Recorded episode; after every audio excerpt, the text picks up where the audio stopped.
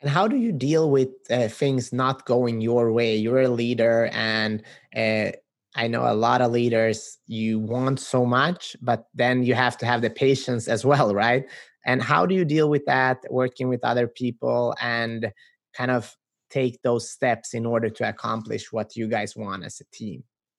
Yeah, so I would say the first thing is to manage your expectations when you first get started. And this was something that I learned early on, but it was listen, they're never going to do it like you do. They're probably not going to do it as good as you, and they're not going to have the feelings that you have. Reason being is because it's not their business, right? So it's not their baby. So you have to understand you have to meet people wherever they are everyone's different. That's not to say you're not going to have a disciple that becomes your CFO or your COO or anyone else. But if you can temper your expectations going in and set the right expectations on your own mindset, then I think that that allows you to be more cool, calm, and collected at the end of the day.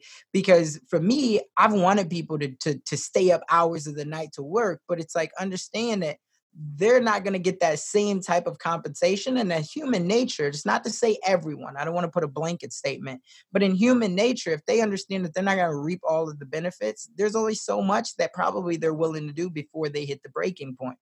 Right. And that's just kind of the security mindset. And it's, it's a little bit of human nature. So for you, what you have to do is if you temper that and you say, figure out ways that you can empower them based off of what motivates them right? So everyone's motivated by different things. So if you all of a sudden, if you go in with the right mindset and you say, hey, I'm going to give you a raise, but you notice that the work ethic does not change, then you have to take a step back rather than getting frustrated and say, okay, what did I learn out of this situation? What's the best things that I could take away from this? Okay, I learned that when I gave a raise, that didn't fix it. So now let's go back to the drawing board let's see if we can do more culture events let's see if we can do more team outings if this person will feel like they're more a part of the team and they want to put in more hours they want to put in more they want to take on more responsibility. So i think that number one you have to temper your expectations because it's so easy to say he's not doing this she's not doing that.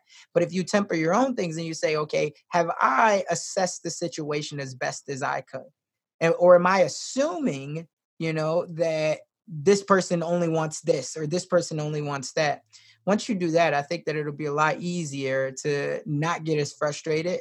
And i think the other thing around that is to understand that when you do get frustrated it's probably because you have not taken any breaks right? So what do i mean by that? I think that we all need breaks into something if you are working eight to 10 hours a day every single day, and you know that you're on lack of sleep, lack of coffee, your body's not feeling energized, right? So if you could just take a step back, again, become cool, calm, and collected, take a breather, take a break, and ask yourself, okay, what can I do better in this situation? That's what always makes a great leader. You have to be able to assess the situation. You don't have to necessarily do every single thing or fire someone, but you have to say, okay, you know, what's the worst that could happen from this situation if I go A route? What's the worst that could happen from if I go B route? And if those things happen, will I be okay with it? Am I able to bounce back from it? You know, and if those answers are yeah, then you you still have to choose one of those uh, options. But you have to be in the trenches, and you always have to assess the situation.